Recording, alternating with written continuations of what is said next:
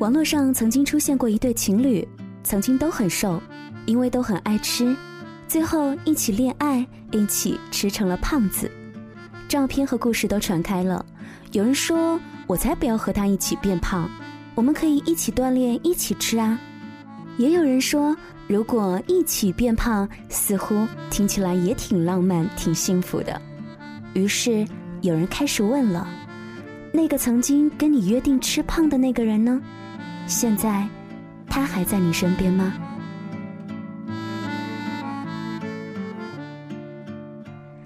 你好。我是李小妖，用声音陪你度过一段睡前时光。今晚我们来听一听印度飞饼的故事吧。印度飞饼是两个人，两个曾经是情侣的人。男的肤色比较黑，头发是自来卷儿，常常被朋友笑话像阿三，所以叫他印度。女孩因为和他在一起的时候，两个人好的是形影不离，总是手拉手出现。被人叫做是飞饼。印度飞饼我们没吃过，但我们知道印度和飞饼绝对是两个极品吃货，没有错。印度和飞饼有很多的共同点，比如说都很胖，两个人加在一起足足有三百斤呢，走起路来圆滚滚的，连气势都很相似。又比如说他们的眼睛都小，一笑起来脸上都有小酒窝。嗨，赤裸裸的夫妻相。不过两人最大的共同点还是体现在吃上，两个视吃如命的人，一谈起美食便眼睛放光。用后来微博上流行的一句话来说，就是两人手牵手赴宴餐馆时，脸上洋溢起幸福的笑容，感人程度不亚于婚礼。朋友们每每笑他们俩胖。两个吃货就不约而同的把肚子挺一挺，回道：“我们不是胖，只不过肉体生来比较有良心。你每天吃那么多还不长肉，对得起那些为你死去的猪鸭鱼羊吗？”大家一起聊天的时候，说起男女朋友那点感人的事儿，印度满脸幸福地说：“菲比每个周末都给我做饭吃啊。”我们家飞饼做的咖喱牛肉、蒜香牛舌，还有香草烤蒜、玻璃肘子、干煸芦笋，都是最最好吃的呢。每一次周末，我看着飞饼系着围裙在厨房里一边做饭一边哼歌的时候，我就觉得特别的感动。印度还咽了咽口水，菲比难得的羞涩一笑，说道。有次啊，我半夜三点饿醒了，想吃烤肉。印度骑着电动摩托车出去到处找，都没有碰到有卖的。后来他逮着一个正要收官的夜摊，把人家剩下的一点生肉串都买回来了，在阳台上架个炉子给我做烧烤来吃。当他把肉串端给我的时候，我就知道，我这辈子要嫁的一定就是这个人了。李珊说了声“我去”。李小河掏出镜子补妆，三宝和秋秋笑的是东倒西歪啊！大刘一手搂着沈清，一手拿着筷子敲敲碗，喊道：“你们敢来点浪漫的吗？”飞饼说：“有啊，我们默契程度非常高的，好多次我想要吃什么，才说了前半句，他就把后面的话给接出来了。有天晚上我们都已经睡了，突然同时想吃酸菜鱼。”可是那天家里冰箱里只有鱼，于是呢，我们就一起出门去找二十四小时营业店买那种酸菜料包。我们手牵手走在没有人的路上，所有的路灯都照着我们俩，夜风一吹，真的好浪漫呢。大家集体翻了个白眼儿，大家都觉得这对吃货是情侣里头最具烟火气的一对，都存着红包等着吃他们的结婚喜宴呢。别的不说，就这对吃货对吃的执着和严谨程度而言，他们的结婚饭绝对是场可期待的盛宴。那话叫什么来着？对，舌尖上的婚礼。但事实常常告诉我们，现实总是有被想象的。临时凑对的，往往一不小心就白了头；而那些交警的鸳鸯，后来多半都失败了。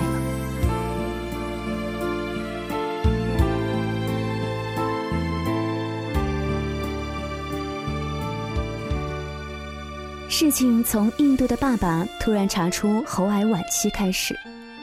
印度赶回重庆老家服侍了老爷子两个多月，就披上了麻白的孝衣。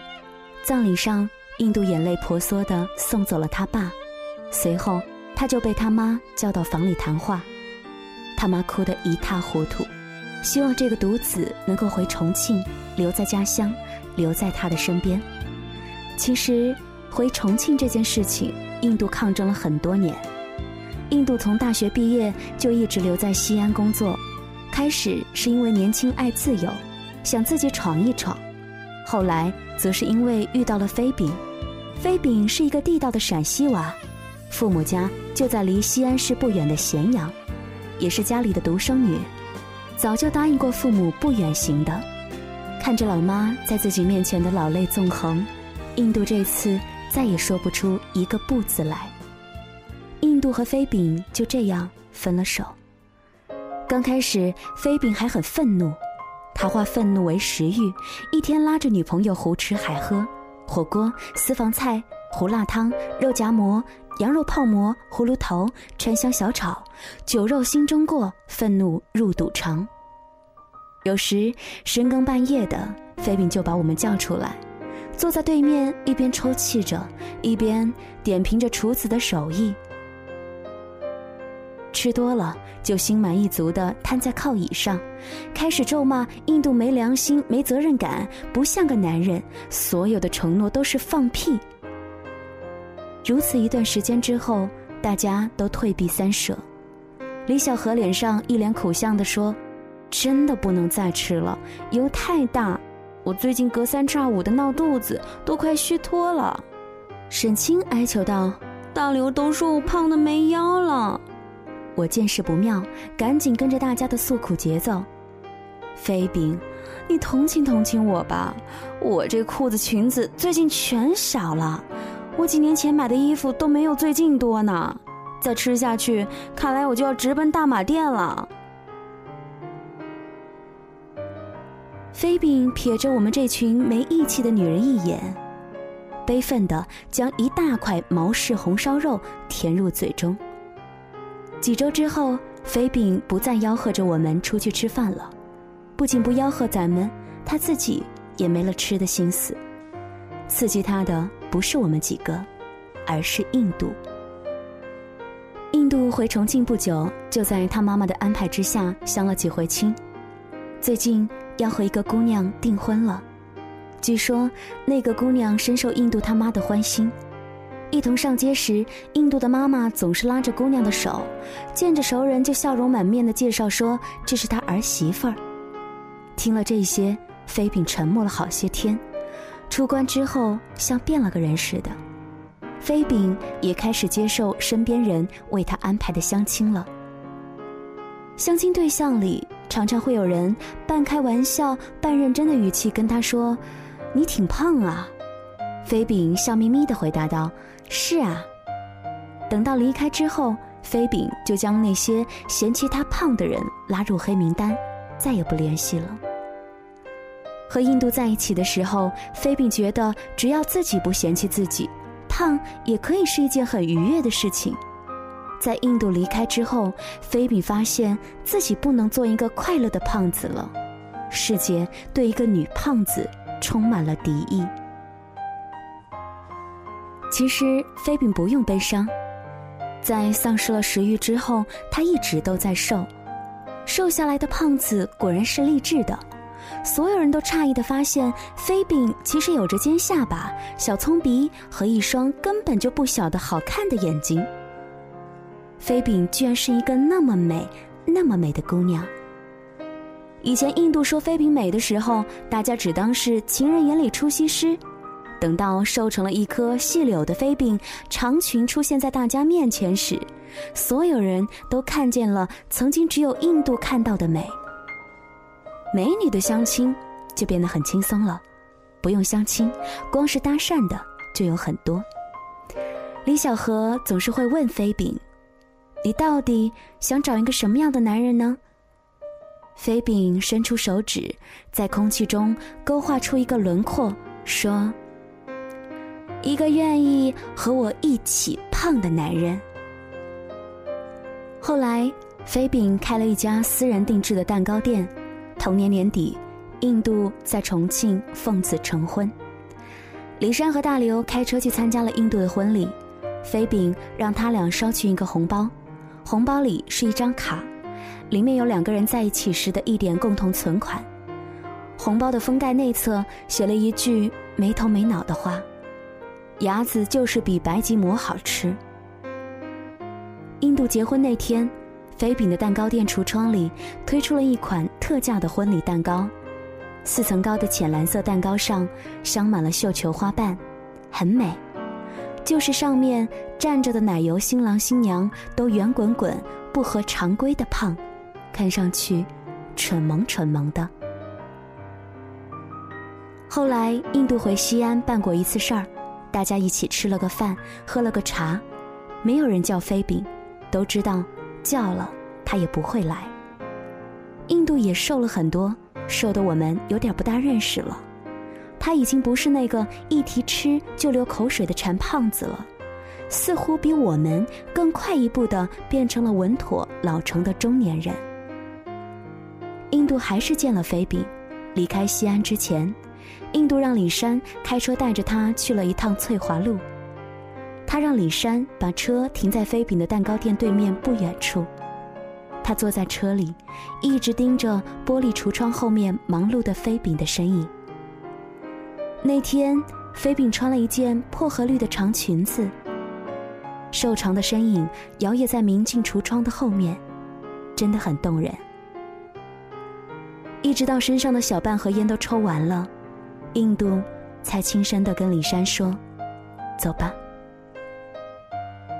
在车上，李珊心里还在想：看到前女友在自己离开之后突然变成一个大美女，印度肯定特后悔吧？换哪个男人多少都会后悔的。然后李珊就听到印度叹气的声音。印度说：“飞饼怎么那么瘦？还是胖点好。”印度说的那句话，声音挺轻。像盖了很多床棉被的伤口，掩着，捂着，听起来还是那么的疼。再后来，印度飞饼突然在古城莫名的流行开来，我们把每一种口味的飞饼都尝了一次，味道还不错，但是没有大刘说的那么神奇。飞饼从来都不点印度飞饼，因为开蛋糕店的缘故，他现在非常的不爱吃甜食。而每一次在餐厅里遇到头顶有张大饼飞来飞去的时候，我总是会想起飞饼和印度的故事，想起那一对胖乎乎的情侣坐在大家面前笑得甜蜜而知足的样子，一样眯到快没有缝的弯眼睛，一对连位置都相似的清浅酒窝，想起印度描述飞饼周末在厨房做饭时的幸福。也想起飞饼说道：“那时候我就知道，我这辈子要嫁的一定是这个人的笃定。”想起了飞饼醉躺在李小河的车上说：“想找的是一个愿意陪他一起胖的男人。”那种温柔和无助感。也想起印度在李珊的车里说的那句无奈而疼痛的叹息。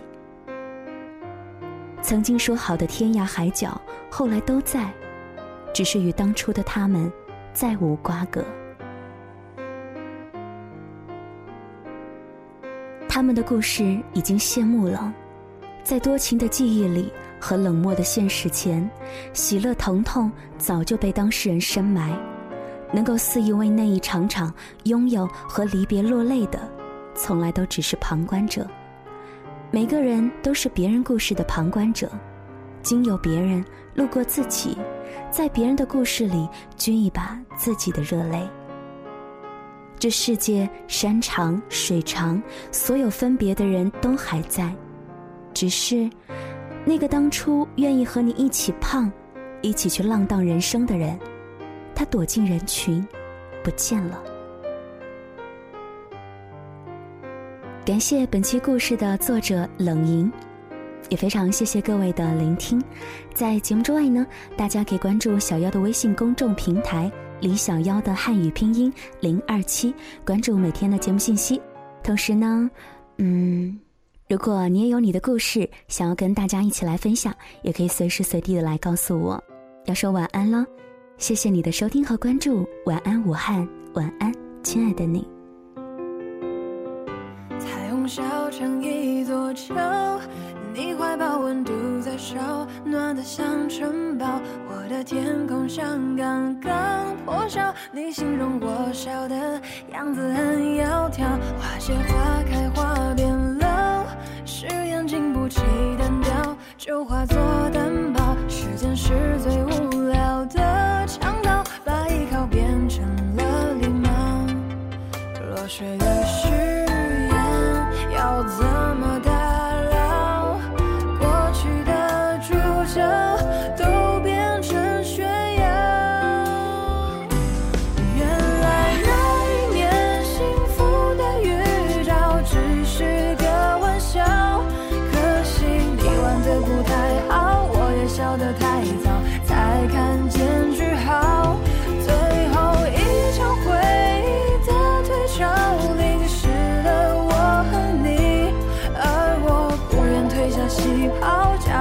是主角，求你继续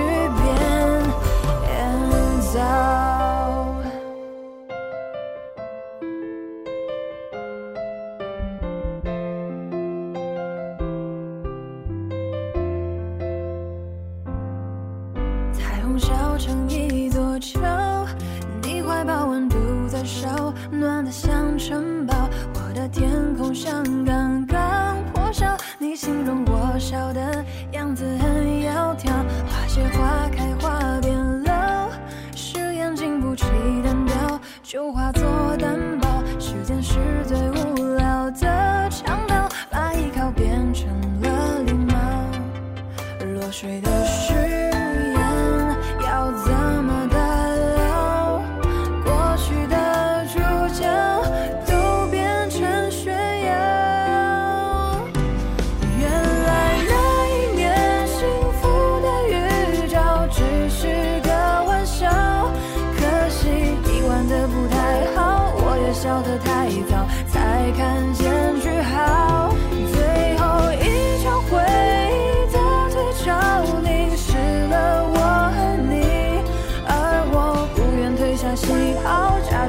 是主角，求你